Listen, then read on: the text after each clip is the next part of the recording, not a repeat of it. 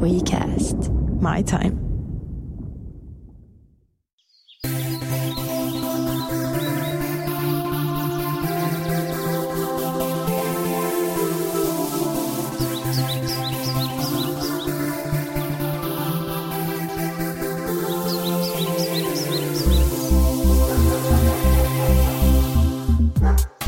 Tervetuloa Mikko.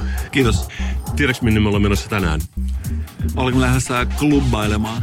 Melkein Mikko, melkein. Koska me istutaan tässä nyt Helsingin kaupungin museon sisäpihalla tällaisen niin kuin pyöreän penkin ääressä. Ja me ollaan menossa Helsinki Clubbing-näyttelyyn. Ja sä oot todellakin nähnyt tämän jo aikaisemmin. Olen nähnyt. Kuinka tärkeää sulle on asteikolla yhdestä viiteen klubbailu, katutaide, street art, graffiti tai bladeaus? Tämä on nimenomaan asia, mistä mä haluaisin puhua sun kanssa, koska ihan vaan tällä hetkellä Helsingissä on, okei, okay, Helsinki Clubbing-näyttely kaupunginmuseossa, Hamissa, eli mikä se on, Helsinki Art Museumissa on graffitinäyttely ja sitten kansallismuseossa on Barbie-näyttely. Joten tuntuu, että kaikki kulttuuri tällä hetkellä tehdään silleen 30-40-vuotiaille, jotka haluaa ostaa takaisin oman lapsuutensa. DJ Ibusalia lainatakseni, kulttuuri on pilalla. niin, tämä mietin, mä en ole nyt siis nähnyt mitään näistä, mä mennään pian katsomaan klubbailunäyttelyä, mutta mua vähän pelottaa tämä, että kaikesta vaarallisesta ja kielletystä, siististä asioista on nyt tehty korkeakulttuuri, joka on sallittua, niin se saattaa niin kuin, tappaa ne vienistä tenhon. Tai tuoda uusia ihmisiä niiden pariin, koska itse esimerkiksi nyt tässä näin tota, vanhuuden päivinä niin on innostunut tästä nuorisokulttuurista ja tiedät, että on tämä FDP, Fuck the Police-ryhmä, en, joka en tiedä. oikeastikin tekee näitä, maalaa näitä graffiteja. Okei. Okay. Ja se on, F, mun mielestä oli FDP, Fuck the Police. Mä oon vähän huolissani, koska mulla on oma tällainen graffittiposse kehitteillä. Arvo, mikä se on? Uh, love the Police. Ei vaan Fuck the Parents, koska mä en oikeasti halua, että vanhemmat määrää mua. Jos mä haluan piirtää jotain merkkejä seiniin, niin mä todellakin teen sen. Ja tämä Fuck the Parents ensimmäiset työt on vielä sille luonnostelupöydällä, mutta siellä on tulossa kovi, kovi duuneja. Ja mun mielestä tämä katutaiteen keskiluokkastuminen, niin se sopii mulle ja se on nimenomaan räätälöity mulle. Onko se myös, kun sun pitää siivota sun himassa, sä oot silleen FDP, mä en siivoa mun huonetta enkä mun asuntoa näin aikuisena. Mä sä heität sen temperamenttisesti nurkkaan ja sit sä syöt pizzan. Just näin. Ja sama kun mä pysäköin infopaikalle mun dieselauto, niin sieltä kuuluu suusta fuck the parents. Mä oon muuten huomannut, että sä olet tota, postannut kuvia sun dieselauton moottorista Instagramiin viime aikoina. Joo, mä olin vähän pettynyt. Se ei saanut niin paljon laikkeja kuin mä ajattelin, ajattelin mutta niin, että mun golfissahan, sä et tiedä ehkä tätä historiaa, mutta muistatko kaksi vuotta sitten oli tämä päästöhuijausskandaali? Mä muistan, ja se on jopa mennyt, luiko se siitä, kun oli tämä päästöhuijausskandaali Volkswagenilla, niin sitten teki sellaisia testejä vielä, onko se viime vuonna, että ne sulki apinan saman huoneeseen sellaisen auton kanssa, diesel Volkswagen kanssa, joka kävi, ja sitten katsoi, että mitä se apina on siitä mieltä. Mutta se oli kai jotenkin silleen, että se oli vain niin lume dieseliä, että ne apinat ei kuollut, mutta kuitenkin monet paheksu sitä, että apinoita ei saisi jotenkin laittaa saman autotallin käyvän auton kanssa. Tai just sitä, kun ihmiset mun mielestä herkistyy nykyään vähän liian helposti eri asioista. Ja tässä vaan selvennykseksi, että mun oma golfi, jos ihmiset on huolissaan sen tyyppipäästöistä, niin on käyty säätämässä tuolla Volkkarin merkkihuollossa. Itse asiassa vähän vihan merkkihuoltoja. Se voisi olla ehkä mun ensimmäisen seinämaalauksen aihe. Rebel. Rebel. Älkää käyttäkö merkkihuoltoja. Eikö oikeasti joka kerta, kun mä käyn merkkihuollossa mun Volkkarin kanssa, mua vedätetään aivan oikeasti siis suoraan niin kuin virtsataan suoraan siihen silmämunan, siihen mustaan keskipisteeseen. Mutta niillä on varmaan jotenkin tosi tyylikkäät, niin kuin saksalaisilla on semmoiset uniformut on niillä kova juttu. Niillä on varmaan semmoiset niin tosi hyvin leikatut uniformut, isot logot päällä. Onko mä kertonut sen tarinan, kun mä huollotin mun edellistä golfia? Haukotus, et. no, joka mä kertonut. Se voi olla, että mä kertonut sen, mutta joka tapauksessa siinä on kiinnostava yksityiskohta, kun siinä oli tuo etuvalo. oli etuvalo. Se sopii hyvin tähän meidän klubbailuun. Alkusoittu ikään kuin. Mm. Ja jotain, jotain niin kuin kokin tervehdys. Jotenkin, jotenkin mä muistan umpiosta puhuttavan, mutta mä varmaan en kiinnittänyt ihan niin paljon huomiota, kun sä olisit halunnut silloin. Hei, tehdään näin. Me ollaan menossa nyt tuonne klubbailunäyttelyyn, mutta sitä ennen virittäydytään tunnelmaa ja mä kerron kokonaisuudessaan kertauksena tämän, kun mä olin menossa vaihtaa sitä golfi etulasi umpeaa, koska siis se meni jotenkin näin se tarina, että puhelin soi, joka kerta kun merkkihuolto soittaa. Mm. Mä oikeasti. Mutta sä oot oikeasti kertonut teidän, ei me haluta käyttää tällaista. Ei, niin tää oli vähän huumori, huumori. Joo. Joskus vitsaillaan, mutta nyt ei vitsailla, koska nyt mennään tonne klubaille. Mutta mä haluaisin vielä sanoa just, että kun nyt on kaikki nämä aikuisnäyttelyt tulilla, niin mä istuin itse asiassa viime viikon semmoisessa Barbie-paneelissa jostain syystä, missä olin minä, Lee Anderson ja lelututkija kaksin kappaleen. Ja sitten me puhuttiin Barbeista. Mä en ole ihan varma, miksi mä olin siellä. Mutta siellä oli tosi paljon siis tällaisia aikuisia naisia yleisössä. Ja mä kysyin niiltä, että onko tämä vaan sitä, että keräilit ostaa oman lapsuutensa takaisin. Niin oli sellainen, joo. Että se on niin helppoa, että voidaan niin kuin järjestää tämmöisiä näyttelyitä. Niin, ehkä jotkut asiat on helppoja.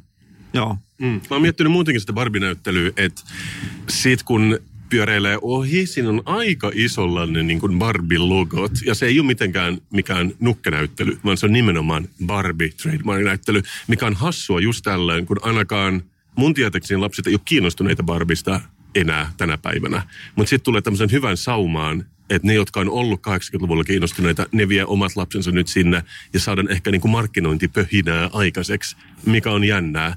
Koska varsinkin, että nimenomaan Barbista on tullut tämä ikoninen nukke, koska Netflixissä menee itse asiassa nyt semmoinen hyvä dokumentti, kun te toistat meidas, mikä kerrotaan, että Barbie vaan niin aggressiivisesti, aina kun tulee joku uusi nukke markkinoilla, haastaa oikeutta, esimerkiksi Bratz-nuket. Ne tiesi, että ne ei voi voittaa sitä, mutta ne vaan niin pitkittää sitä oikeusjuttua niin kauan, että Bratzit ikään kuin ne ei ole enää muodikkaita, sitten voi jatkaa niiden omien nukkeensa myyntiä. Niin sikäli musta on jotenkin kuvaavaa, että semmoisella aggressiivisella lakimiestoiminnalla sä voit olla sitten se brändinukke, jota me juhlitaan täällä Suomessakin. Niin, onko toi nyt oikeasti niin, että Barbie on vaan passiivis-aggressiivinen vai peräti aggressiivinen brändi? En mä tiedä, mutta sekin on kopioitu jo kuulemma jostain saksalaisesta lillinukesta, mutta sillä ei ole sitten mitään väliä, koska se Ei, on mut sen- patentoitu. Mutta sen takia nimenomaan ne tietää, että mitä kopioinnilla voi saavuttaa. Mutta mä mietin oikeasti, että onko tämä klubbailunäyttely oikeasti myöskin ainoastaan tällaisten vanhojen klubinaamojen nostalgiaa herättävä ja tällainen nostalgiaa inspiroiva ärsyke. Se jää nähtäväksi, mutta pitäisikö itse asiassa mennä katsomaan sitä? Koska mä mietin tähän väliin vaan siis kysymys, mä oon siinä mielessä ihan samalla kuin Sokrates, että mä kysyn kysymyksillä ehkä sieltä sitten välillä tulee sitten myöskin se, mitä on itse mieltä. Mutta mun mielestä esimerkiksi olisi paljon kiinnostavampaa se, että olisi tällainen näyttely järjestetty vaikka suomalaisesta elektropop-duo musiikista 2005-2011, niin musta tuntuu, että se olisi paljon kiinnostavampi ihmisten mielestä. Mä haluaisin, että Neon 2 olisi siellä, vaikka ne ei välttämättä niin sitä elektropopin tunnuksia täytä, mutta mannapuuro ja mansikkaa, Mikko. Niin, mä mietin, että toi olisi kyllä hyvä siinä, olisi kuraattorilla vähän valtaa myöskin vaikuttaa siihen historian kirjoituksiin. Ja varmasti kyllä tää tällaiset musisoivat duothan aina kiinnostaa. Ja miksei puhuvatkin duot. Sä oot nähnyt tämän näyttelyn ennen, mutta mä ainakin palan halusta mennä tuonne peremmälle. Ja jälkeen on luvassa kriittinen kritiikki. Ai ai ai, mä odotan sitä. Hei, me ollaan Kasperi Mikko Suomen suosittumasta podcastista ja me ollaan menossa klubbailunäyttelyyn. Mitä meidän pitää tietää, niin kuin me mennään peremmälle? No, mitä nyt tämän sanoisi? Eli menkää vaan katsomaan. Siellä näkyy vähän juttua eri klubeista. Saa nähdä ja kuulla myös musiikkia. Järjestetäänkö täällä missään vaiheessa semmoisia teemailtoja, koska tähän on koko kesän tämä näyttely, että ihmiset tulee sellaisissa niin kuin vaaleanpunaisissa pörröbikineissä ja niillä on pillit mukana ja ne tanssii tuolla sisällä, vai onko tämä enemmän semmoinen niin staattinen kokemus? No ei nyt ehkä ihan just tollasta ole, mitä mä oon ainakaan kuullut, mutta siis kyllä meidän tapahtumia on, on tuolla clubbing-näyttelyssä. Että Minkä tyyppisiä tapahtumia? No mitä meillä on kaikkea teemaan liittyvää. Tässä on muun muassa ollut joogaakin jopa oli äskettäin ja flyereista oli tapahtumaa äskettäin. Mä en nyt muista mitä on lähiaikoina tulossa. Okei, mutta siis jonkin tyyppistä niin klubbailujoogaa vai? Joo, joo, jotain sen, sen tyyppistä oli. Mä en itse ollut paikalla.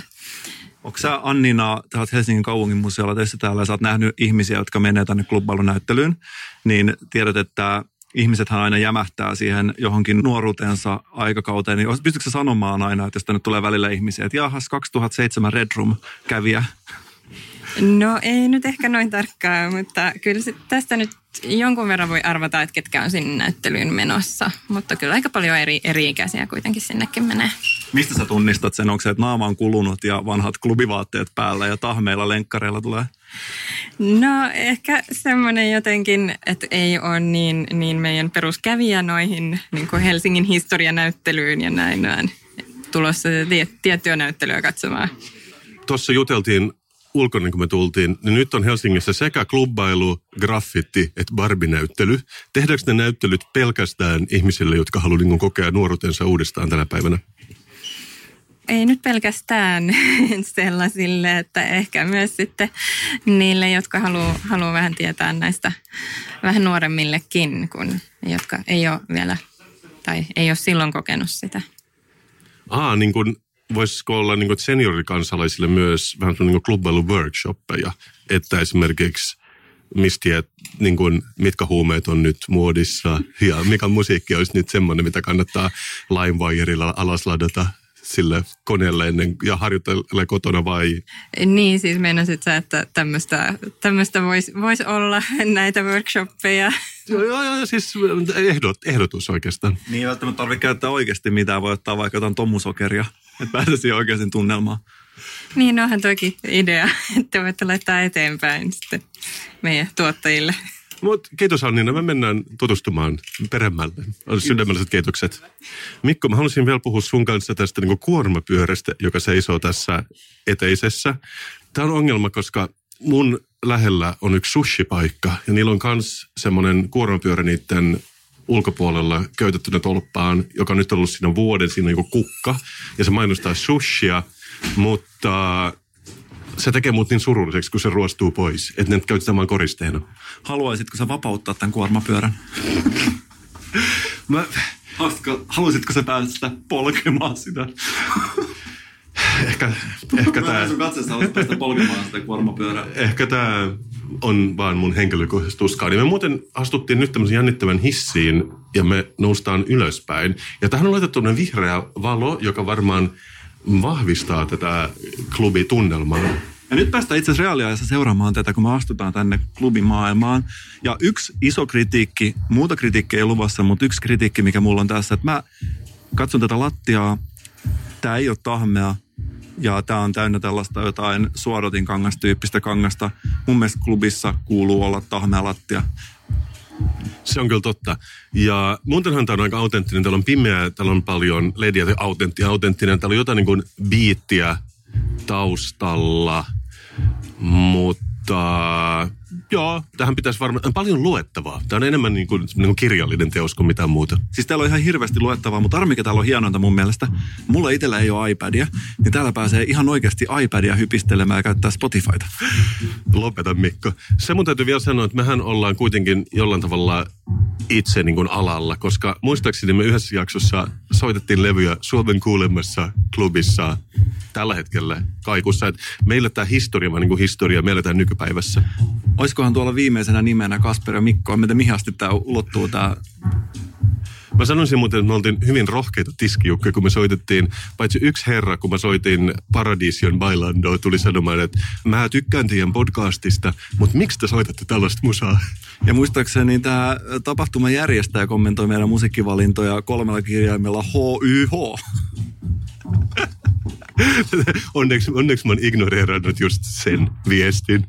Mä, mä, mä sanoisin, että me tosi hyviä. Mutta musta tuntuu, että me uudistettiin tätä klubikulttuuria, koska eh, tähän väliin niille, ketkä ei ollut paikalla, niin se itse asiassa oli se pieni puoli. Kuule, siellä oli enemmän ihmisiä kuin isolla puolella. Voisiko sanoa, että me oltiin jopa, ellei nyt parempia, niin ainakin populistisempia deitä.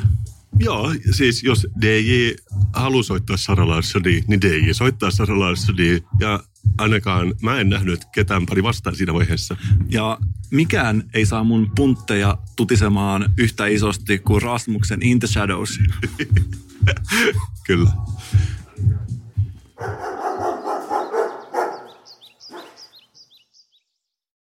Ja täällä lukee seinällä Helsinki Clubin 30 vuotta Savoa ja Stroboa, mutta mä en näe täällä Savoa enkä Stroboa.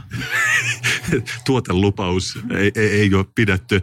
Mutta mä kiinnostaa, täällä on yksi tämmöinen seinä, missä on äh, julisteita. Ja sitten kun mennään ulos tänne rappukäytävään, niin siellä vielä näyttäisi olevan muutama flyeri. Mä, mä vähän kaipaan ehkä graafisena suunnittelijana flyereita. Tiesitkö Mikko, että mä olin vuoden graafikko 2013? Mä oon kuullut tästä paljon. Paljon kyllä juttua. Ja totta kai voi olla Facebook-tapahtuma, mutta se ei ole sama kuin flyeri. Toisaalta harva niistä flyereista nyt mitä niin varsinaisia merkkiteoksia oli. Tässä on esimerkiksi tällainen, missä lukee transe. Siinä on joku tällaisen meditoivan buddhalaishahmon kuva ja lukee Guru Club. Ja tämä on ollut Tavastialla ja alkanut kello kymmeneltä. Mutta siis, miten sä mietit tällaisesta itämaisesta henkisen kasvun estetiikasta yhdistettynä tuollaisiin iloisiin pimpelimelodioihin? No mä jotenkin tiettyyn aikakauteen aika olisi valmis niputtamaan tämän. Myös semmoisen niin kuin Hare Krishna, kävelee kaupungilla ja myy tämän tyyppistä niin kuin CD-levyjä tulee mun mieleen näistä. Onko täällä yhtään sellaista klubinimeä? Mä itse jotenkin fiilistelen sellaisia nimiä, mitkä nolottaa, kun sanoo ne ääneen. Onko täällä jotain sellaisia? Ehkä toi Pussy. With alcohol. Mm, sehän niin kuin nolottaa kolme kertaa. Tästä täytyy sanoa, että kuitenkin nämä Vilungin julisteet, mutta sehän tekee niitä vieläkin. Mä näin just eilen jonkun, joka teki, että se, se kuitenkin on mä sanoisin, että sen mä otan mukaan tästä, että, että se on, nousee muiden yläpuolelle. Eikös Vilunkikin kuulu tähän vuosikertagraafikkojen sarjaan? Ai perhana, olisiko se niin, että se oli vuoden graafikko viime vuonna? Kyllä mä niin jotenkin sydän lyö ylimääräisen pompun heti, kun näkee Onko vuoden graafikoissa sama kuin viineissä, että ne vähitellen ne vanhemmat sieltä paranee, mutta jossain vaiheessa ne piikkaa niin, että sitten ne vanhemmat itse asiassa huononee. Ja sitten on sellaisia hyviä vuosikertoja. Koetko on jotain erityistä vuotta esimerkiksi, jolloin olisi ollut erityisen hyviä graafikoita ja se paras olisi ollut erityisen paras? 82? En, en mä tiedä. Ei kuitenkaan 2013. On, on sekin hyvä. Paljon onnea vaan paljon onnea vaan, paljon onnea vaan Suomen puolustusvoimat sata vuotta, joka juhli tuossa torilla näyttävästi aseiden kanssa. Niin, onko se itse asiassa Suomen puolustusvoimien lippujuhlan 4.6., joka sattumalta myös mun syntymäpäiväni, niin onko se vasta silloin, että ne vasta kerää noita tankkeja tuohon torille? En mä tiedä, mutta mikään ei saa mun turvallisuuden tunnetta paremmin koholle muuta kuin se, että mä näen helvetisti ja helvetin isoja aseita. Niin, ja sotilaita joka paikassa, jotka näyttää vähän siltä tylsistyneeltä, että ne vois vaikka ampua jotain tai jonkun, vaan että jotain tapahtuisi. Ja varsinkin niin kuin se tykki sojottaa suoraan sun kasvoihin, niin se ainakin saa mulle sellaisen olon, että mitään pahaa ei voi tapahtua maailmassa. Ei todellakaan. Mutta hei Mikko, tiedätkö mitä mä oon tehnyt nytten? Mä oon lukenut pitkästä aikaa sanomalehteä. Kelaa, muistaakseni mikä oli sanomalehti? Paperinen sanomalehti. Itse tuossa lueskelin juuri Salon seudun sanomia ja luin varmaan siellä vuosikerran verran, koska niitä tuolla säästellään mulla aina, koska mä niistä saan elinvoimaa. Mutta sulla ei varmaan ole salkkari ollut kyseessä. Ei kun itse asiassa mä sain käsiini äh, Helsingin Sanomat, jotka mä muistan jotenkin hämärästi mun männävuosilta. Tiedätkö miksi muuten mä en lue Helsingin Sanomia tänä päivänä? Sen takia, koska Helsingin Sanomat on aloittanut tällaisen kilpailevan podcastin, jolla ne yrittää uhkailla meidän valta-asemaa. Ei, kun lähinnä siksi, että mä en ole 70 vuotta vanha Mikko. Niin siksi mä en lue sanomalehtiä. Toisin kuin minä, joka lukee paperista Hesari joka aamu. Sun dieselautossa. Kyllä, se on tätä päivää.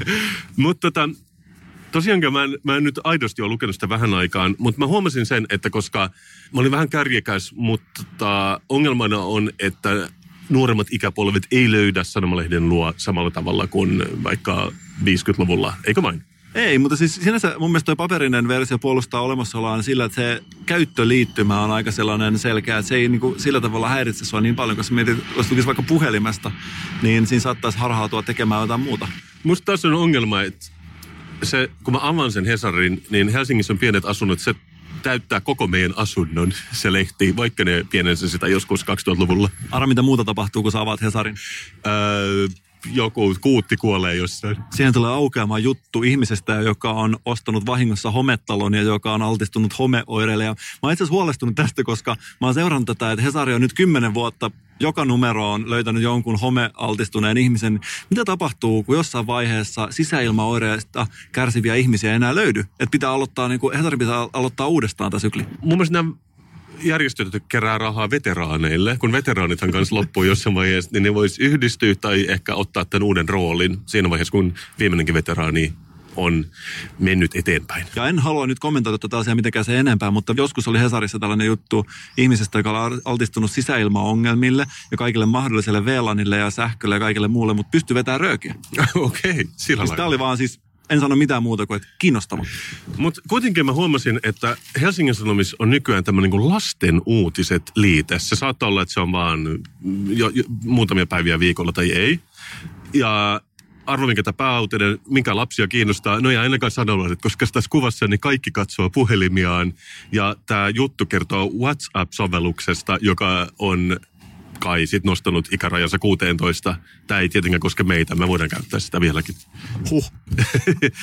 Mutta, ja, ja niin, se on tietenkin vähän epätoivoista, mutta täytyy puhua nuorison kieltä. Eli pitää puhua niin kännyköistä, että lapsia ylipäätänsä kiinnostaisi. Mutta eikö nämä lasten tekemiä nämä uutiset? Me monet Hesarin lukijat, eli Hesanistit, niin kuin me itseämme kutsutaan, niin me tiedetään, että tämä on niin lasten kirjoittamia mun käsittääkseni ainakin osa näistä. Okei, okei. Eli tämä on vähän, ne on yritetty houkutella jollain niin kuin karkeilla mukaan tähän niin kuin sanomalehtien maailmaan. Saa nähdä, miten käy.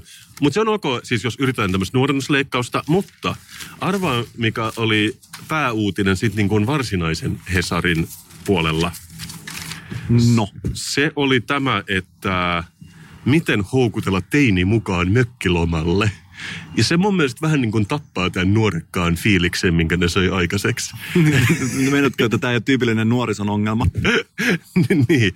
Tai siis se ei ainakaan jotenkin ole suunnattu teinelle tämä uutinen. Niin, että olisi ollut mieluummin, että miten välttelet kesälomaa vanhempien kanssa, tai miten välttelet mökkireissua. Joo, nimenomaan. Ja sitten se oli niin kuin, se oli ikään kuin aloitussivun uutinen, ja sitten kun mennään lehden sisään, tässä lukee kompromissi voi lisätä mökkiintoa. Eli tämä lähtee niin kuin ihan suoraan siitä, että se on ihan täydellistä, että kaikilla vaan pitää olla mökki ja siellä pitää viihtyä perkele. Koska ne on haastatellut Marketta Kyttää Aalto-yliopistosta, ja mä haluan lukea sulle syyt, miksi siellä mökillä on niin fantastista. I quote, mallioppiminen on tehokasta, jos aikuiset osaavat tehdä siellä kaikenlaisia asioita, kuten marjastaa, tehdä puutarhatöitä ja ihmetellä luontoa. Lapsetkin oppivat kyttä sanoa. Mutta se oikeasti tarjoaa niinku lääkkeeksi, että ihmettelee luontoa. M- miten uskottavaa se on, tiedätkö, että maanantaina kouluun, että ja, ja, ja, perhana, joo, sain jotenkin, tiedätkö, uuden ennätyksen jossain uudessa pelissä. Toinen sille, no mä joudun ihmettelemään luontoa. Koska sitten jatkuu vielä tälleen, että toinen kvootti Kytältä. Me aikuisetkin tiedämme, että mökillä voi löytää itsestään säilömishirmun, lukutoukan tai kalastusfriikin. Kelataan 30 vuotta eteenpäin ja kysytään joltain Jonnelta, joka on valmistunut eräoppaaksi. Miten sait inspiraation lähteä alalle? Hän kertoo, että isi otti paperisen Hesarin, luki sieltä ja ihmetteli luontoa näyttävästi, jonka jälkeen itsekin innostuin alasta. Voisiko tällainen tapahtua tulevaisuudessa? Joo, ja, ja sama juttu, kun meillä on nyt tämmöinen niin klubbailunäyttely, että jos männävuosien teinit on päässyt klubbailemaan, niin 30 vuoden kuluttua sillä säilömishirmunäyttely. että kun oppi sen säilömisen ja lukutoukkailun siellä mökillä, niin siis mun pointti on tässä, että se ei oikein niin myy tätä kauhean hyvän. Tässä on myös haastateltu Suomen vanhempainliiton toiminnanjohtajaa. Mä en tiennyt, että tällainen on olemassa. Meihän pitäisi varmaan molemmat olla siellä. Ja Ulla Siimes sanoi, että kompromissia täytyy tehdä. On selvää, ettei kesälomalla voi päivät pääksytysten seurustella oman puhelimen kanssa, Siimes sanoo. Mm, siis tämä nuorennusleikkaus nyt mun mielestä ei ole ihan sataprosenttisen onnistunut. Mutta viisi siitä, en mä tiedä, ei se haittaa. Mutta mä oon oikeasti miettinyt, että tämä Hesari myös, ne oikein mainostaa nykyään etusivulla, että 104 sivua. Sitä ne ei tehnyt ennen. Että ne on silleen, vau, tässä on 104 sivua. Mä en jaksanut lukea 104 sivua. Mä vaan selailin, mä luin parhaat palat. Sitten mä joudun heittämään sen lehden menemään niin kuin joku kerskakuluttaja. Meinaatko, että sä skippasit sen sosiaalidemokraattien nykytila puolueen sisältä katsottuna osion kokonaan väliin? Mä yritän päästä siihen, että sanomalehtien lukeminen on enemmän ja enemmän niin ongelma meidän yhteiskunnassa, koska joillekin tämä 104 sivu ei edes riitä, vaan ne lukee vielä iltapäivälehden, kun ne syö lounasta. Ja siis mä näin viime viikolla yhden miehen, se osti molemmat iltapäivälehdet liidelistä. Kela, että se lähestyy jo niin kuin addiktiota. Hän haluaa ehkä tietää talvisodasta viimeisimmät käänteet, koska eikö iltapäivälehdissä ole joka jaksossa joku talvisotaspesiaali? On. Ja sitten voi vielä ottaa, tiedätkö ilmaisjakelulehden metrosta tai mistä liian. Muistako väärin, että oliko Iltasanomissa juuri tämä talvisota ennen ja nyt? Katso viimeisimmät käänteet. Onhan siis. No, mun mielestä myy sellaisia erillisiä liitteitä niin kuin joka kerta. Mutta siis mitä mä yritän ehdottaa? Printtipaasto. että me voidaan vaan niin kuin hylätä nämä lehdet, koska kaikki tietää, että sehän ei voi olla luonnollekaan hyvä, että me kaadetaan niin täysin hyvä puu, tehdään siitä sanomalehti, 104 sivua, joku selailee, heittää pois – ja jos kaikki ihmiset käyttäisi puhelinta tai tietokonetta tai pädiä niiden uutisten lukeminen, niin mun mielestä tämä maapallo pelastuu sillä tavalla. Mä oon ehdottomasti samaa mieltä. Ja tänään oli nimenomaan tässä meidän Hesanistien suosikkilehdessä Hesarissa oli juttu siitä, että EU aikoo kieltää nämä muovipillien käytön. Joo. Ja mulla on idea. Oikeasti, mä aion ottaa tänne hampaisiin ja puhua tästä joka jakso. Mun mielestä pitäisi kieltää suppailu. Koska onko nähnyt niitä suppailulautoja? Musta tuntuu, että monet pillifanaatikot pystyisivät jatkaa tämän pillin käyttöä, jos saataisiin muutama suppilauta pois. Mä en ihan taju tätä yhteyttä, mutta... Siis yhdessä suplaudassa on muovia varmaan Aa. miljardi kertaa enemmän kuin Aa, pilleissä. Nyt mä ymmärrän. Mä haluan vaan räntätä lehdistä vielä vähän aikaa, Anna mennä. koska mieti miten passivoivaa on myös lukea lehteä. Silleen, sä, jos sä luet jotain artikkelia, sä pystyt kommentoimaan sitä netistä tai peukuttaa. Sä oot vaan niin kuin lehden armoilla, jos sä luet sitä jossain, ilmeittelet luontoa ja luet sanomalehtiä. Se on hirveän yksinäistä. Ja oot sä huomannut, millainen keskittymiskyky lehden lukijoilla on? Että sä oot lounaolion kanssa, se sellainen sitä iltalehteä. Ei sen kanssa pysty puhumaan, se on ihan niin kuin omissa maailmassaan. Että jos sillä annettaisiin puhelin käteen, niin me päästäisiin tästäkin eroon. Niin kuin sä sanot, se on jonkinnäköinen niin kuin nistiys. Ja siinä on, siis mä oon ehdottomasti samaa mieltä. Tässä on myös se ongelma se, että koska jos ihminen lukee printtilehteä, niin kaikkihan tietää, mitä se tekee. Eli se tekee jotain turhaa. Mutta jos se on puhelin kädessä, se saattaa tehdä jotain hyödyllistä, kuten vaikkapa varata lentoja tai jotain muuta. Kyllä. Tiedätkö Mikko, miten monta vanhusta löytyy niin kuin sanomalehtien keskeltä kuolleina niiden asunnossa? Tämäkin on ongelma, koska siinä vaiheessa, kun sähköt katkaistaan, aurinko porottaa ja syttyy palamaan, tämä on suoranainen vaara, että meillä on niin kuin tämmöistä niin sytykettä kaikkia asunnot täynnä. Mä näen sellaisen kuvan mielessäni nyt, missä on sellainen kerrostalo kaksi jo ehkä jossain raisiossa, missä tällaiset vähän likaantuneet verhot hulmua, apokalyptiko soittaa, kuollut vanhus makaa siinä eteisessä ja hesareita tulee joka päivä siihen päälle. Ja se ei vaan lopu koskaan, koska se on maksettu se koko vuoden tilaus. Mieti, siinä on 365 hesaria ja se ruumis on pohjalla, blokkaa kaiken hajut ja kaikki muut. Ja tämä ei ole koskaan löydy, tämä kuollut vanhus. Mä oon tosi iloinen, että sä oot mun puolella, koska mä halusin vielä lisätä vaan sen, että mieti miten paljon virkeämpi säkin olisit, jos sä et joutuisi heräämään tuntia aikaisemmin ne 104 sivua joka päivä. Saisi tunnin enemmän unta, joten tehdään tästä printti paaston vuosi 2018. Mä olen mukana ja mä aion heti ajaa mun dieselautolla lähimpään kodinkoneliikkeeseen ja ostaa itselleni suurimman iPadin, mitä löytyy.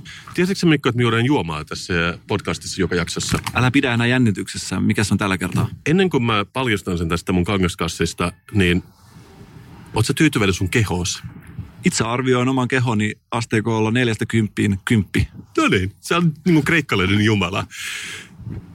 Mä, jos sulla joskus tapahtuu notkahdus tässä, niin mulla on sulle niin kuin, äh, ehdotus.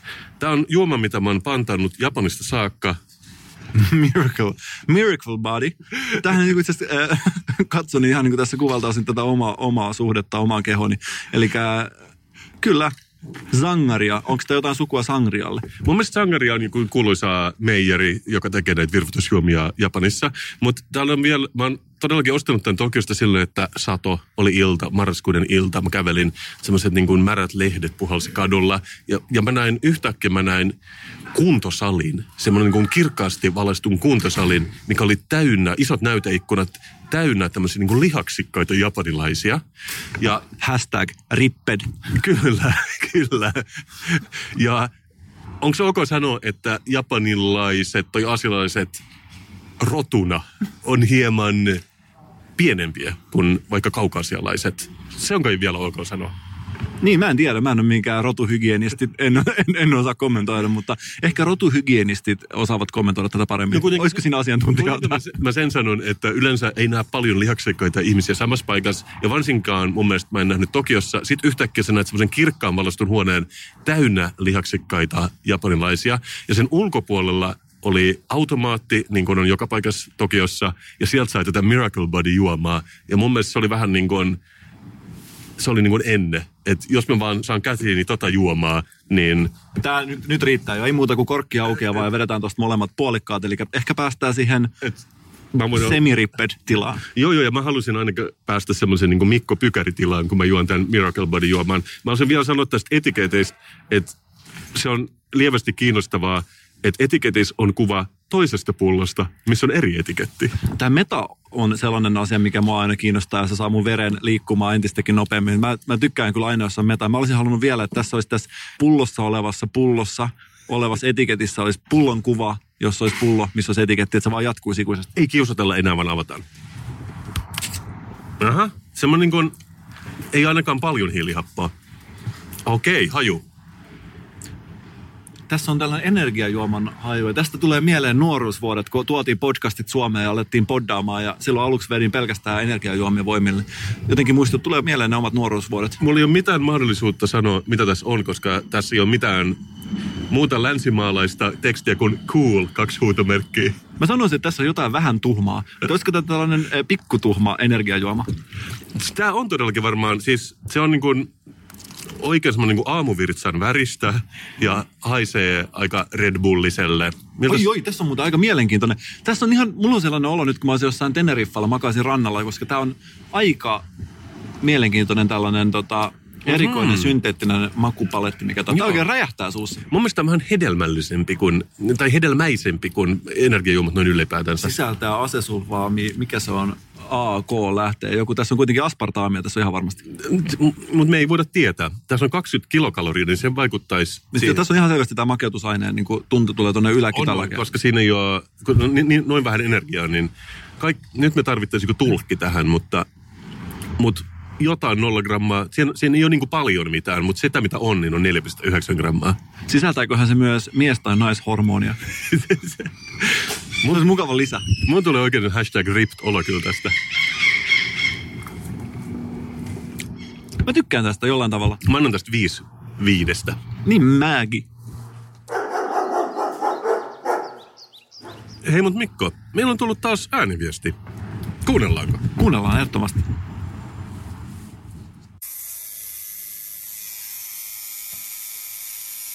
Hei Kasper ja Mikko. Tai oikeastaan Mikko. Rikva tällä soittelee. Arvatkaa mitä teen. No tatuointia tietenkin. Ai ai että siitä tuleekin hieno. Olen suunnitellut tätä jo pitkään. Ai, sattuu. Mutta antaa mennä vaan. Niin että mitäkö minä tatuoin? No kauneimman sanan mitä tiedän. Pykari kahsi.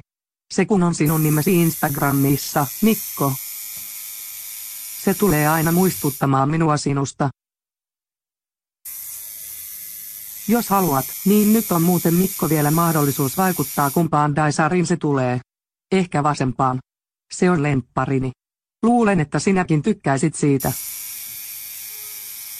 Ai, varovasti. Mutta hei, nyt voin aina ajatella sinua iltaisin kun voitelen itseäni Yves Rockherin tuotteilla. Kamomilla tuoksussa on kyllä sitä jotakin. Eikö sinunkin mielestä? No, mutta ei minulla muuta tällä kertaa. Viestittele Mikko kuitenkin jos haluat nähdä millainen tatuoinnista tuli. Terveisin Ride. Joo, en tiedä, ootko sä nähnyt tai ootko tutustunut tällaiseen ilmiöön kuin SoundCloud-räppärit, joilla on tosi paljon näitä naamatatuointeja? En, en välttämättä ole. Siellä on aika paljon, siellä on muun muassa yksi tällainen dude, joka on tatuoinut 6 9 isolla naamansa ja paljon tällaisia aika villejä, niin mä haluaisin nähdä, että jos mä saan vielä vaikuttaa tuohon äänestä päätellen, ei kuulostanut siltä, että voi enää vaikuttaa ihan hirveästi.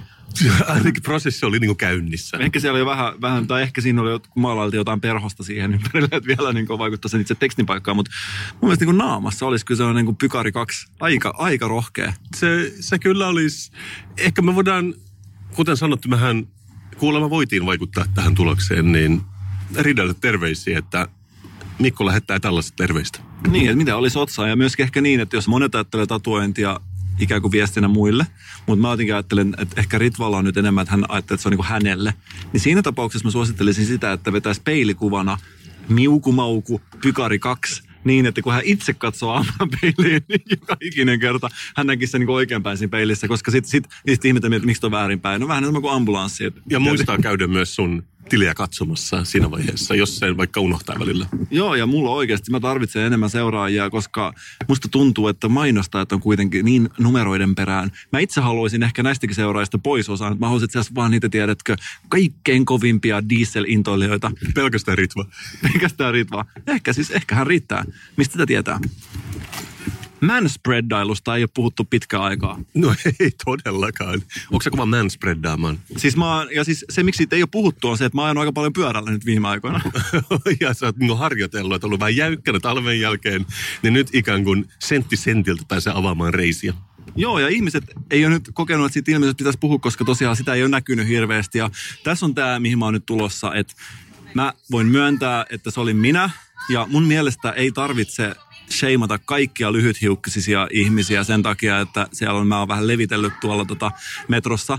Ja oikeastaan se pointti on nyt tässä se, että mä haluaisin antaa kasvot tälle ilmiölle. Kun se, esimerkiksi tämä, kukas tämä on tämä koomikko, onko se Janne Kataja, onko sellainen olemassa? Tämä eh, hometalon ostaja. Että aina kun ihmiset puhuu hometalosta, niin Janne Katajan naama tulee mieleen. okay. Hän nosti joskus 1800-luvulla rakennetun Ah, okei. talon joskus 1800-luvulla ja siitä on kirjoiteltu siitä lähtien. Ah, okei, okay, mä en tiennyt tätä backstorya tähän. Joo, niin tää on, niin tää on, Hesarissa on joka, joka numerossa on joku maininta tästä. Mutta tosiaan mä haluaisin antaa ilmiöt tälle manspreadailulle niin, että mä haluaisin vapauttaa kaikki miehet, miehen näköiset ja lyhythiuksiset ihmiset tästä. Niin kuin häpeästä vai manspreadailusta? Niin tai siis siitä, että tavallaan niitä syytettäisiin sen takia, että mä oon spreadaillut siellä. Että et oikeasti kaikki ihmiset ei tee sitä, että se olin minä. Okei, okay. se oli vähän niin kuin paljastus. Hienoa. Mutta tiedätkö mikä on ollut ongelma nyt viime aikoina? Joskus terveyskeskusjaksossa mä avasin tätä mun väkivaltaista suhdetta mun pyykinpesukoneeseen. Mä muistan, se oli klassikkojakso ja se jopa sävelsit sille kappaleen. Joo, siis se johtui siitä, että mun pyykinpesukone, siinä on tällainen äh, tunnuskappale, mikä soi aina kun pyykit on valmiina. Pyykit valmiina on, niin kuin mä itse sitä kappaletta nimitän. Ja siinä on niin, että aina kun se kappale soi, niin pitää odottaa kolme minuuttia, että luukku aukeaa. Se on liian pitkä tänä päivänä. Se on liian pitkä ja mä sävelsin siitä pidemmän version, koska mun mielestä se pitäisi kestää se koko kolme minuuttia. Mutta nyt ihmiset on siis paljon kysellyt multa, että kun ongelma on se, että meillä on hirveästi erilaisia ihmisiä Suomessa, mm. on yksilöitä. Kaikki ihmiset haluavat tehdä maailmasta oman näköisen. Jotkut lyhyitä, jotkut pitkiä, mutta kaikki yhtä arvokkaita. Juuri näin. Ja niin kuin mä aina sanon, että kaikki yhtä pitkiä, kaikki yhtä arvokkaita. niin kuin mä taisin myös sanoa niin. Hyvä, että me ollaan samalla sivulla tässä manuaalissa. Me ollaan samalla sivulla, mutta se, että mitä mä itse ajattelin nyt tehdä on se, että mä haluaisin auttaa ihmisiä kustomoimaan heidän oman LG-pesukoneen Pyykit valmiina on kappaleen. Vau. wow. Ja haluaisin tarjota erilaisia vaihtoehtoja. Vähän niin kuin on skinejä. Niin kuin tiedät, meille itselle, niin kuin sulle ja mulle tärkeintä tietysti Winamp ja Winamping skinit. Eli näitä tällaisia eri graafisia ulkoasuja, mitä pystyy vaihtaa. Joo. Näitä on paljon kaikissa. Mun mielestä jossain peleissäkin jotain, puhutaan skineistä, että voi vaihtaa niin erilaisia. Blog, blogit on vähän niin kuin mun juttu. Niissä on tällaisia ainakin kustomisoituja teemoja, niin mä tiedän, missä puhut. Ja arvoa, mikä on yksilöllisin ihmisryhmä, mitä on olemassa. Mm, frettien omistajat. Ei, vaan taideopiskelijat ensimmäisen vuosikurssin. Ja nythän on haku päällä. Monet on tehnyt ennakkotehtävät, ehkä osallistunut näihin pääsykokeisiin. Ja mä haluaisin, että taideopiskelijoille, ensimmäisen vuoden taideopiskelijoille nimenomaan olisi tällainen oma yksilöllinen tunnuskappale aina kun pyykit on valmiina. Vau. Wow. Sä oot siis remiksannut tämän kappaleen, minkä soitit aikaisemmin. Joo. Niin, eli kuunnellaan tähän nyt vielä kertauksena tämä alkuperäinen LGn Pyykit valmiina on kappale. Kuunnellaan.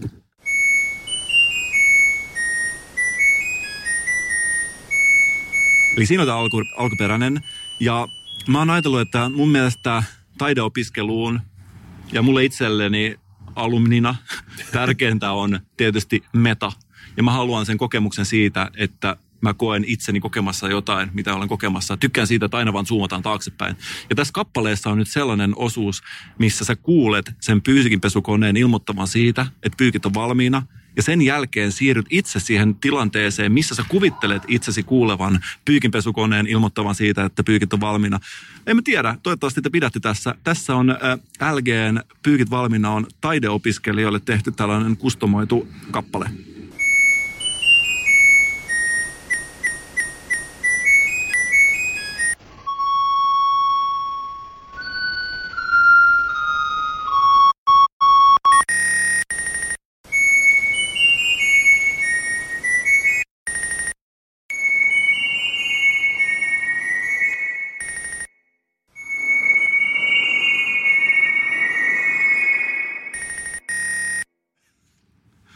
Haluaisin, että jokainen taideopiskelija, kun saa tämän kappaleen soimaan omasta kylpyhuoneesta tai pyykkituvastaan, mä haluaisin, että se ensimmäinen ajatus olisi Tää on niin mua. Mun tekee mieli siis ajella osia mun tukasta pois, kun mä kuulen tämän, ja värjätä loppuosat eri väreiksi. Voisiko jopa sanoa, että sä oot luonut uuden musiikkisuuntauksen? Mä ajattelen glitchcore, Se voisi olla. jos ei sellaista olemassa jo. Mutta veikkaan, että ainakaan tota, pyykinpesukoneiden käyttöliittymämaailmassa glitchcorea ei ole niin paljon esiintynyt. Ei, mutta ainakin mulla tuli semmoinen niin kuin puhtauden kaipuu, kun mä kuulin tämän. Ja mä sanoin sen viimeksi ja mä sanoin sen taas. Se on ihme, että LG ei ole sponsoroinut meitä enempää kuin on, eli ei yhtään tähän mennessä. Ja nyt huomataan heti kuunnella tuota kappaletta, että siinä on toinen ongelma.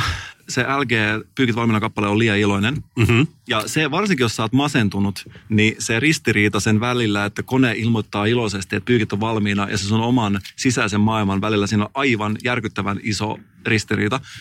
Ja mä haluaisin, että masentuneelle olisi myös oma, oma tunnus.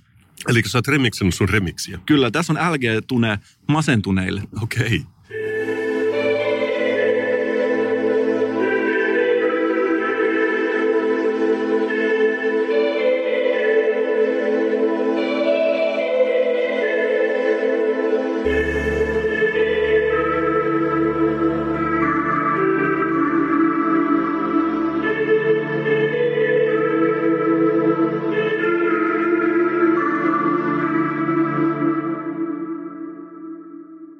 Haluaisin, että kun masentunut ihminen kuulee tämän kappaleen, niin hän ajattelee, että onneksi ei ole enää se iloinen kappale, joka muistutti tästä mun omasta masentuneesta mielenlaadusta. Kyllä sen huomaa, että toi musiikin tuotanto on sun leipälaji.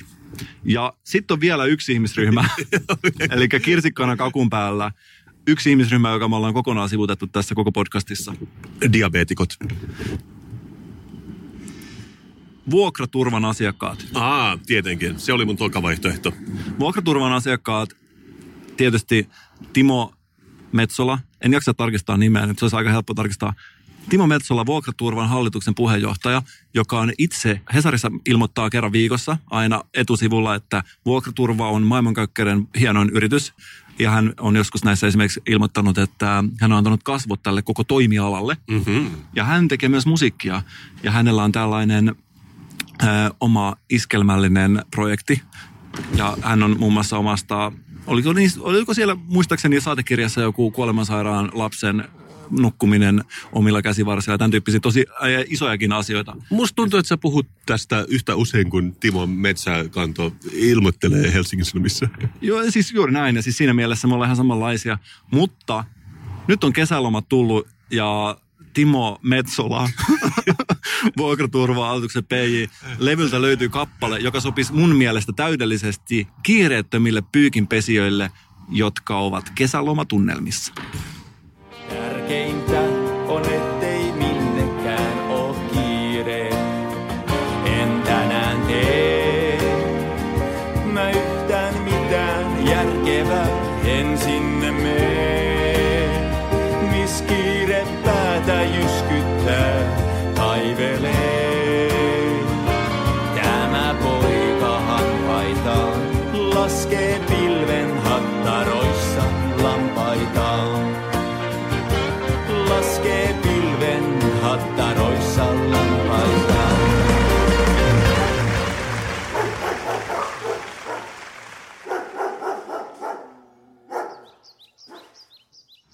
Mikko, tiesitkö sä, että nyt kesällä pelataan MM-jalkapalloilun maailmanmestaruuskisat? En tiennyt kyllä ihan niin oikeasti rehellisesti sanottuna. Mä tiesin sen siksi, että mun mielestä Pepsi Max-tölkkien kylkeen tuli joku Messin tai muun jalkapalloiden kuva. Ja sitten myös myydään kaupoissa tällaisia keräilykansioita, mihin pienet lapset voivat kerätä jalkapalloja ja kortteja. Vieläkö tämä ilmiö on voimissaan? Se, se just mua ilahdutti, koska mä muistan sen männävuosilta, että se on, se on arvokas perinne, ehkä arvokkaampi kuin itse MM-kisat. Mutta kuitenkin, mä en tiedä, onko sä seurannut uutisia, mutta me, jotka seurataan niin kuin, vähän niin kuin kansainvälistä sähköistä liikennettä, niin me tiedetään esimerkiksi, että Argentiinan jalkapalloliitto on osallistuma, tai me tiedetään esimerkiksi, että Argentiina on osallistumassa näihin kisoihin. Onko tässä ollut paperihesarista juttua? Mä en ole paperihesarista lukenut mu- muistaakseni tästä ollenkaan. No, meidän pitää kysyä joltain vähän niin kuin seniorimmälta ihmiseltä, koska mulla ei ole kosketusta siihen maailmaan. Mutta joka tapauksessa Argentiinan jalkapalloliitto piti tällaisen niin kuin tilaisuuden nyt tässä pari viikkoa sitten pelaajille, valmentajille, mutta myös toimittajia oli kutsuttu. Ja koska ne kisat pelataan Venäjällä, niin oli jonkinnäköinen venäjän kielen plus kulttuurin kurssi, että nämä kaikki saisi vähän kosketusta, kun menee toiseen maahan, niin tietää vähän, mistä on kyse. Mutta yksi näistä toimittajasta, se otti kuvan siitä mapista, minkä ne sain, koska yksi kohta, jonka nimi on Que hacer para tener alguna oportunidad con una chica rusa, se jotenkin viihdytti sitä kovin paljon. Ja tämä on siis suomeksi, että miten pokataan venäläisiä naisia. ja ehkä näinä MeToo-aikoina, niin se koettiin, että se on ehkä vähän niin kuin asiaton siinä yhteydessä, kun kuitenkin tietenkin niin Argentiinan jalkapalloliitto itse, niin niiden mielestä se oli hyvin olennainen osa niiden latinokulttuuria, että ne menee niin kuin toisen maan osaan, niin ne pitää osata pelisäännöt. Mutta äh, tässä kävi kuitenkin niin, että kun sä olit viitannut sen, niin sitten tuli vähän älämölö niin kuin saman tien, niin ne nopeasti keräsi ne kansiot pois, vei takahuoneeseen. Ne oli siellä vähän aikaa. Sitten kansiot jaettiin takaisin ja ne kaksi sivua puuttukin yhtäkkiä siitä, missä puhuttiin, että miten alguna oportunidad con una chica rusa, niin kuin isketään. Chica rusa kuulostaa äiti hyvältä. chica chica, niin kuin argentinalaiset tapaa sanoa. Mutta siis nämä on kuitenkin niin tällaisena ohjeet. Ja haluatko sä tietää, jos sä olet argentalianan jalkapalloilija, mitä sun pitäisi lähestyä naista? Nämähän voi siis toimia kenellä tahansa. Ja tämä on varmasti ihan yleistietoa ja mun mielestä ylipäänsä tuosta naisten iskemisestä puhutaan aika liian vähän nykyään. Mä en ole kuullut pitkään aikaa, että kukaan olisi puhunut edes siitä. Ehkä nyt olisi aika, aika taas sellaisen niin iskemisen teemavuosi. Kuulemma sun pitäisi olla puhdas ja tuoksua hyvälle sekä olla hyvin puettu. Eikö ne ole ihan hyviä ohjeita? Mitä on ihan tällaista yleisohjetta ehkä? Ja sitten myös kuulemma Jalkapalloliiton mukaan venäläiset naiset eivät halua, että nähdään objekteina, vaan sun pitää osoittaa kiinnostusta hänen persoonaansa. Olisiko tässä nyt ohje seuraavaksi, että miten vaikuttaa siltä, että et pidä venäläisiä naisia objekteina, vs. että et pidä objekteina? Mutta tässä oli myös ongelma. Siis Argentiinan jalkapalloliitto tiedostaa, että venäläiset muijat, ne voi olla vaan liian hyvän näköisiä. Jos sä tulet jalkapallopelaajana, sä saatat olla hermostunut ja sit sä vaan puhut liikaa, puhut itsestäsi. Mutta muista, ne kirjoittaa vielä käännetty englanniksi, että mut muista, it's, it's just a girl.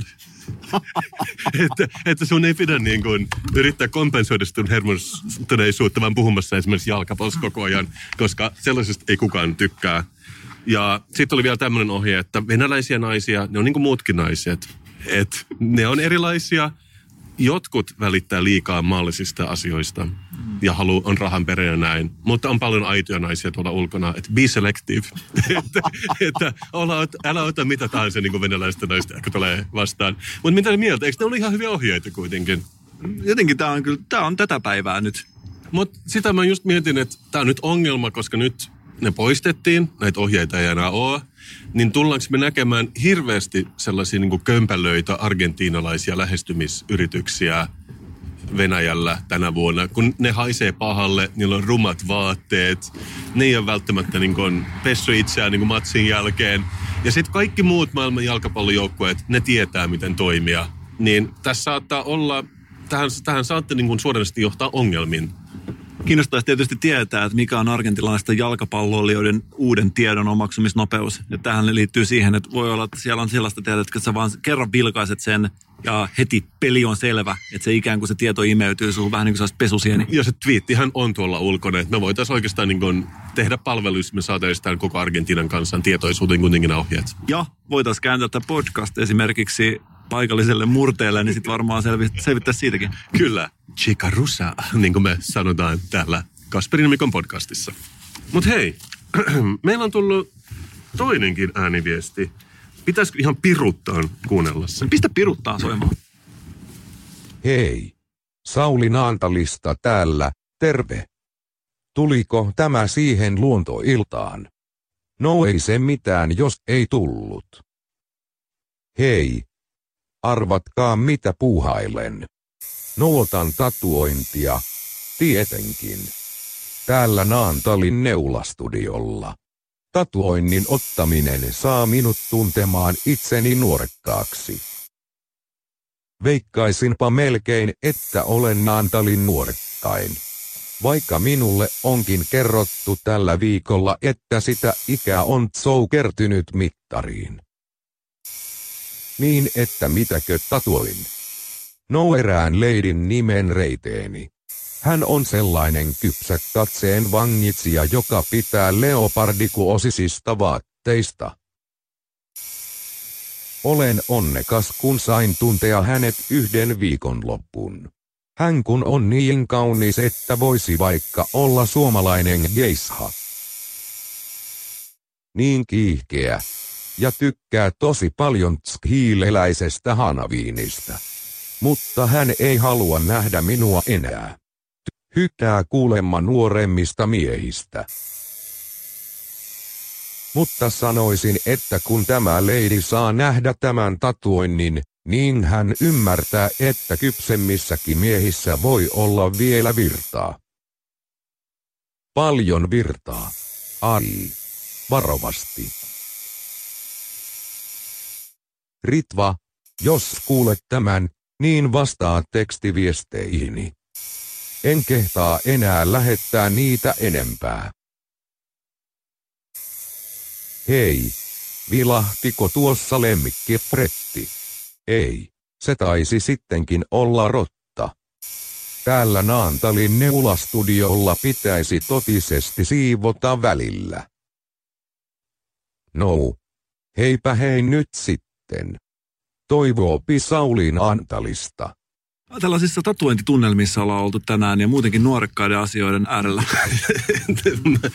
Mua kyllä kiinnostaisi nähdä tämä lopputulos. Ja myös jos meillä on kuuntelijoita, ja mä tiedän, että ne on kuuntelijoita tuolla ulkona, joilla on paljon niin Kasperin Mikko-tatuointia, niin mielellään nähdään niin kuvia niistä. Koska kohan me nähdään oikeasti ensimmäinen Kasper ja Mikko tatuointi? Pitääkö meidän niin jopa yllyttää siihen, vai pitääkö meillä olla yllyttymättä, että on kuitenkin kun vahva kannanotto? Tämä on vahva kannanotto. Me ei sanota siihen, että halutaanko me nähdä vai eikö haluta nähdä. Mutta esimerkiksi se Pykari 2 tatuointihan oli hyvä idea. Jos joku haluaa vähän tällaisen niin kuin harvinaisemman Instagram-tilin käyttäjänimen tatuoida, niin me, voi sitä, me ei voida sitä estää, mutta me ei ehkä voida myöskään suositella sitä. Ei välttämättä. Me sanotaan, että niin kuin omalla vastuulla. Ja meillä on paljon ollut unelmia. Ehkä nyt hyvä kerrata vähän, mitä me, mitä me ollaan unelmoitu. Me ollaan unelmoitu isosti. Me ollaan unelmoitu, että me päästäisiin ruisrokkiin esiintymään sellaiseen pieneen puhelavaan ja puheohjelmiin keskittyvään teltaan. Ja sehän tulee nyt tapahtumaan lauantaina 7.7.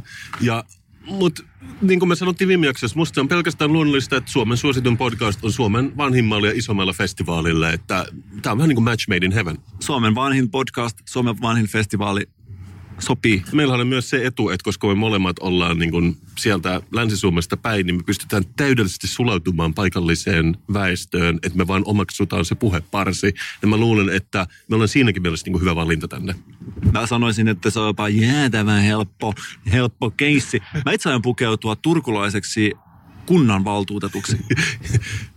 mä, mä ajattelin, että sä sanoisit jääkääkköpelaajaksi, mutta se olisi ollut liian helppoa. Turkulainen kunnanvaltuutettu on isolla vip passilla varustettu, ehkä kolme pikepaitaa päällekkäin, vene rannassa ja paljon sellaista osoitteetonta rahaa taskussa. Mulla ei oikeastaan mitään muuta tavoitetta kuin se, että paikallislehti Aamusetin Jetset Palsta tekisi meistä jutun, koska se on kuitenkin se mun, mun unelmien täyttymys. Voisikohan se olla mulle sellainen tähtiportti, eli tie tähtiin? Se on kyllä tähtipölyllä siroteltu koko se ilmaisjakelulehti, että jos et ole tutustunut ennen, niin kesällä sitten. Ja yksi unelma, mikä mulla on, mä haluaisin, että Kasperin ja Nikon podcast alkaisi mainostamaan juhlamokkaa, koska mä puhun juhlamokasta päivittäin. Ja tämä on sellainen unelma, minkä mä haluaisin, että jossain vaiheessa toteutuu. Se on hyvä, että me saadaan niin kuin, niin kuin ne ulos tonne, koska niin kuin mä tapaan sanoa, että if you don't have a dream, how are you gonna make the dream come true? Ja niin kuin aina kun joku ihminen idea jotain, niin mä sanon aina, että mieti mikä se on isoin, että dream big, että mieti mikä se isoin ja paras mahdollinen juttu, mitä voisi tapahtua. Ja mulle se olisi, me saataisiin ilmasta juhlamokkaa. Hyvä.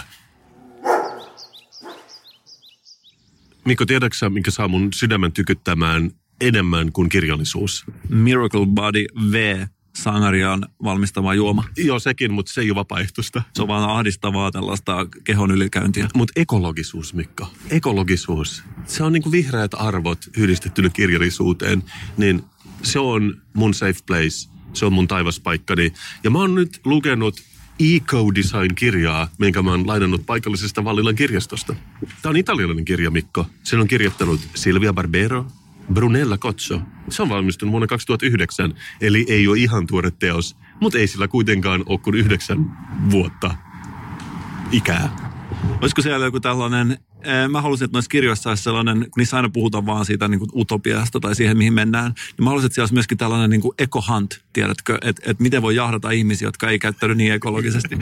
niin ja rankaista niitä. Mutta okei, okay, kuitenkin tämä kirja on Eco-Friendly Objects for Everyday Use.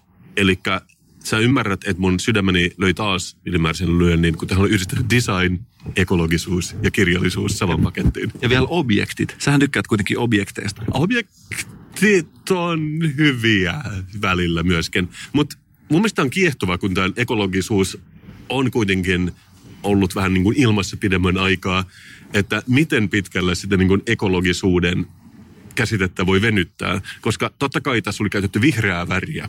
Niin se, on, niin se kertoo jo niin kuin itsessään, että joku on ekologista, eikö vaan? Sehän on ekologisena se, mitä mä tiedän. Ja esimerkiksi mun mielestä kaikissa sähköautoissa nykyään niissä on jotain sinisiä detaljeja. Se kertoo myös, että nyt, nyt ollaan niin kuin sähköllä liikkeellä. Musta tuntuu, että sähköautossa on pakko käyttää sinistä, koska vihreä olisi ehkä vähän liikaa. Tiedätkö, että ne kuitenkin ei ole ehkä ihan hirveän ympäristöystävällisiä, mutta sininen on sille vähän viittaa sinne, mutta ei kuitenkaan suoraan. Totta, ja ehkä just kulta on varattu sellaisille niin kuin oligarkeille, että ehkä ei ole muita värejä enää, mitä käyttää. Punainen on liian sporttinen. Joo, kyllä se sininen on. Se on just niin kuin, kuitenkin niin kuin, mun, mun mielestä oli hämmästyttävää, miten, tämä oli siis paksu kirja, monta sataa sivua, mutta se vetää aika nopeita johtopäätöksiä, niin kuin, että kaikki koottava on eco-friendly. Että jos sulla on koottava tuoli, niin se menee pienemmän pakkauksen. Se on automaattisesti eco-friendly. Siinä on tietenkin niin kuin vähän, vähän perää. Mutta onneksi sä luit ton kirjan, niin sä tiedät tämän nyt. Joo, ja, mutta mut siinä on hämmästyttävää, kun esimerkiksi, että kun tämä on sen verran vanha, niin joku Nokialla oli joku Bluetooth-laite vuonna 2007, joka näytti vähän korvakorulta. Se on ekologinen, koska se näyttää korvakorulta, koska tämä lukee, since it is no longer, tai otas italialainen aksentti, Since, since it is no longer just a technological object, the chances are better that it will last in the full sense of eco-design. Saanko tehdä italialaisia aksenttia? Eli nytkin nähdään Italiassa paljon ihmisiä, joilla on tällainen Nokian Bluetooth-nappi korvassa, koska se ei ole pelkkä Bluetooth-objekti. Niin mä luulen, että ne ei näin niin kuin 11 vuoden jälkeen enää ole niin käytössä, niin kuin olisi luullut. Mä muuten pelkäsin vähän, koska mä istutan tässä museon pihalla vielä, että olisi aika paljon turistia, että jos rupeaa niin kuin liikaa käyttämään semmoista niin kuin mok italialaista aksenttia, niin se ei ehkä katsota hyvällä. Mutta Segway on kuulemma ekologinen myöskin, koska se käyttää aika vähän sähköä. Verrattuna kävelemiseen. niin, tietenkin joku muu kävelisi, mutta Segway on ekologinen, koska se jotenkin suhteessa painoon se käyttää aika vähän sähköä. Polkupyörässä on tosi pieni etupyörä, koska siihen menee vähemmän materiaalia kuin isoon pyörään. Toi on niin totta oikeasti. Jos mä aloin miettiä isoa pyörää tai pientä pyörää, niin, saat kyllä, niin toi on kyllä oikeassa. Kroksit on ekologisia koska niihin voi laittaa karvavuoren talvella, joten niitä voi käyttää ympäri vuoden. Siis millainen kirja? Oliko siinä vaan lueteltu eri esineitä? Siis? No siis siinä, siinä oli niin kuin, jokaisella aukeamalla oli uusi esine. On esimerkiksi kroksit on ekologisia, koska niihin voi laittaa talvi, nää, karvavuoren. Itsehän mä siis lisäsin tähän sen, se ei ole kirjassa, mutta ne on myös tosi tehokas ehkäisyväline, jos joku käyttää kroksia, niin maailma ei ylikansotu. Mutta siis se on ihan mun oma mielipiteeni. Jos siihen vielä lisää sukat, niin se on niin sataprosenttisen varma ehkäisyväline.